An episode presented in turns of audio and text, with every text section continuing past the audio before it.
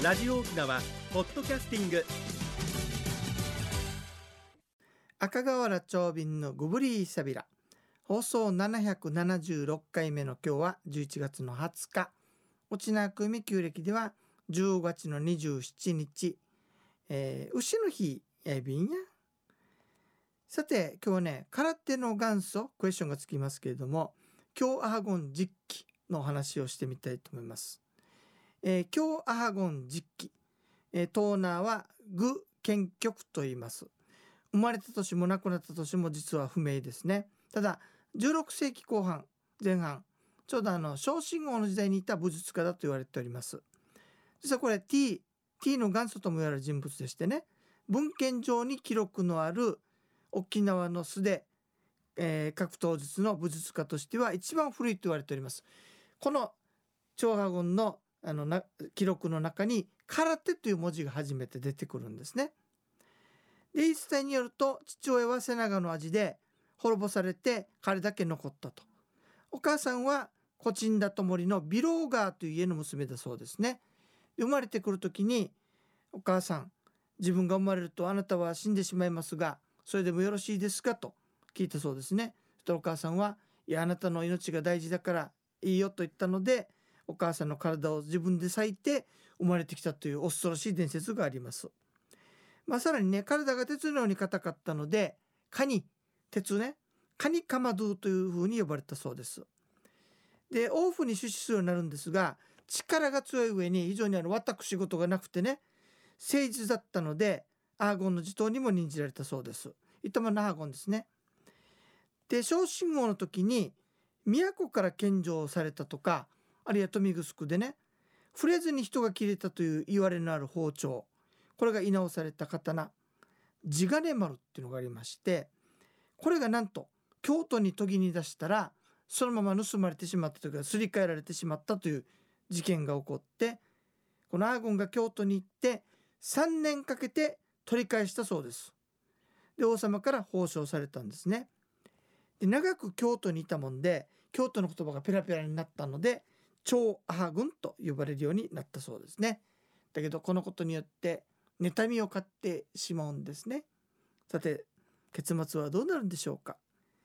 さて皆さん11月の26日いよいよ近くなってきますよ来週の土曜日ですね9時半に赤瓦町便という街歩きツアーあざとめぐすく編が出発しますよ沖縄空手会館を出発して懐かしの富城城址公園それから富城の集落を回るツアーです約2時間ですね。参加料金は2500円となっております、まあ、沖縄でよく見られる花ブロックとかね珍しくないあの普通の花とかこれに価値を与えてねあのいろんな裏話とかやります。またここにはねハーリー発祥の日とかここにしかない珍しい志願島とか、まあ、そういった見どころもあるんですよ、えー、これに参加すると散歩が10倍楽しくなりますというフレーズ付きです。よろしければ沖縄空手会館098-851-1025 098-851-1025まで申し込んでくださいね。マッチョイビンドッサイ。それでは次のコーナーです。沖縄のなんだ？文献上初めて空手という言葉が登場してくる人物で超アハゴンっていう人の話を今日してるんですけれども、え京都の東証にね宝剣地金丸という王家の宝の刀を研ぎに出したところなんとすり替えられてしまったそうです。それを長波言が3年かけて取り返してきました。でそのことによって王から重く用いられたんだけれどもやっぱり出世すると周りから妬みを買ってしまっていろいろ残言を受けてしまうんですね。で茶会に招かれた時にそばにいた童子たちが合口でもって脇差しみたいなもんだね。これでえー、刺します。アーゴンを刺します。そしたらアーゴンはこの同時の脇を掴んでね空手で持って引き裂いたそうです。人間の体をですよ。でそのまま中山門あたりまで逃げていってそこで亡くなったという話なんですね。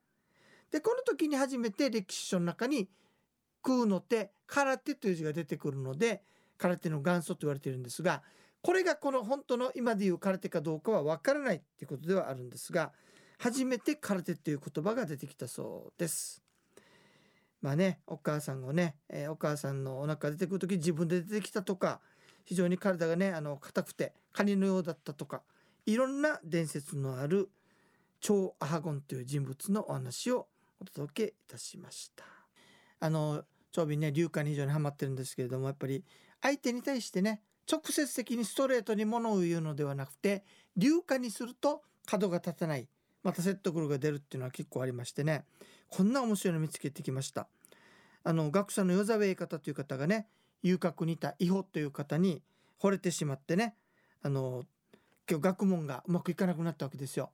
それでそのことを大丈夫かなと心配して読んだ三里王子の歌ですね。しみてはちんじゅるゆざがのみじんいふぬたたまりばにぐいちゅさしみてはちじるゆざがのみじんいふぬたたまりばにぐいちゅさ湯沢川って糸満にある湧き水なんですけどもねとっても澄んで湧き出ている湯沢川の水であってもいい風泥ね流れてきた泥とかが溜まってしまったら濁ってしまうよねって濁ってしまったねっていう歌なんですね。これだからあの与座川の水とこの与座植え方の行いこれをかけてやった歌なんですよね。だから早くあの女性関係を切ってね頑張学問にもう一回精を出してくれないかという意味で読んだわけですよ。そうすると目が覚めてちゃんとやったそうです。もう一人の面白いのがね富城王子偉いですねこの方がね同じような歌を読んでるんですね。湯座川の道や悪道がやたらいふん父うとちあとんねらん。湯座川の道や悪道がやたらいふん父うとちかたんねらん。あとんねらん。澄んだ夜座川は一時は濁ってしまったけれども友人の忠告でもって再び元の澄んだ川に戻ったよっていう意味なんでね与沢上方が一旦女性に溺れてしまって、えー、学問もおろそかにしていたんだけれども三里王子の元に元と流化によって再び学問に精を出したという歌なんですよね。やっぱり流化で言ったのはかっこいいですねこれね。あの相手にの相手に対してね歌読んで「お前これじゃいかんじゃないか」と言ったわけですよ。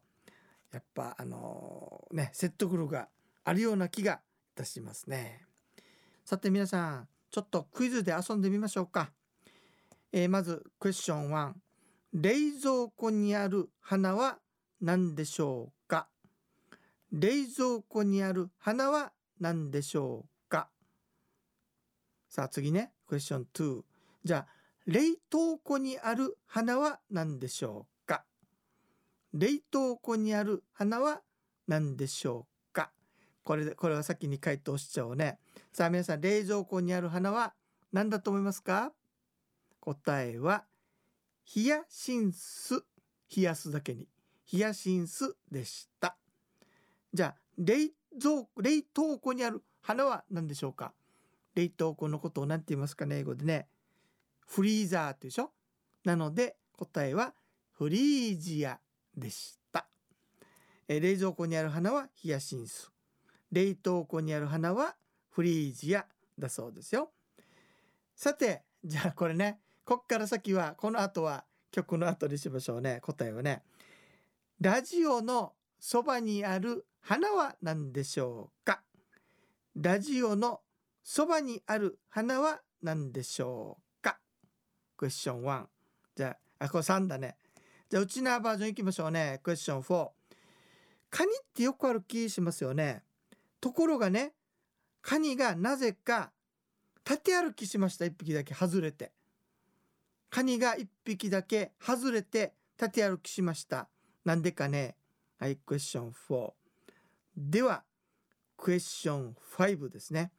大きなアリと小さなアリがじゃんけんしました。さてどっちが勝ったでしょうか？これ答えの理由まで言ってくださいよ。大きなアリと小さなアリがじゃんけんしました。さてどっちが勝ったでしょうか？はい。それでは皆さん考えてみてくださいよ。ラジオのそばにある花は何でしょうか？カニが1匹だけ外れて縦に歩いていました。なんでかね？大きなアリと小さなアリがじゃんけんしました。さてどっちが勝ったでしょうか？答えは曲の後にお届けいたします。さてラジオのそばにある花は何でしょうか？答えは皆さんのことを何と言いますか？リスナー聞く人たちということでラジオのそばにある花は聞くでした。じゃあ沖縄バージョンの答えいきましょうか。カニは普通横に歩くのに一匹だけなぜか外れて縦に歩いておりました。なんでかね外れてが強いところがポイントですよ。答えはカニハンリトータンでした。沖縄でボケてることをカニハンリトンって言いますよね。あのカニはこのカニじゃなくて多分金鉄のカニだと思いますね。あのネジが一本外れてるみたいな意味なんでしょうね。カニハンリトンでした。では大きなアリと小さなアリがじゃんけんしました。さてどっちが勝ったでしょうか？答えは沖縄の言葉でアリのことを何と言うでしょうか？はい答えは愛好ですね。というわけで愛好でしょ？愛好でしょ？というわけで答えは引き分けでした。どうでしょう？面白かったかね？で最後に一つ。日本から富士山がなくなったらどうなるでしょうか？日本から富士山がなくなったらどうなるでしょうか？答えは富士がないということで法人ネランでした。お楽しみいただけましたでしょうか？はい、えー、クイズの後に ちょっとあれですけれども。あの皆さんね、えーと、来週の土曜日になります。11月26日土曜日になりますがあの歩きツアーがありますよ。これね歩いて健康にもいいしちょっとユーディキアになるしまたいろんな楽しみもありますからね、えー、ぜひあの沖縄空手会館ホームページ開いていただくとあの申し込みが出るのでそちらから申し込んでもいいですし直接お電話なさって、えー、申し込まれてもいいですのでね。ぜひあの長瓶と一緒に遊びましょう。参加料金は2500円。こちらの空手会館の資料室の入館料も含まれておりますのでね、まあ、よかったら終わってから空手そば食べてみたらいかがでしょうか。えー、ちゅうわけで今日は国吉さんがお休みでしたので長瓶ドゥーチームにいたしましたがあまあまはいこもはいしてなかったかねってちょっと心配さ。えー、番組のご案内や赤瓦長瓶 AB タン純乳組装置一平二平デービル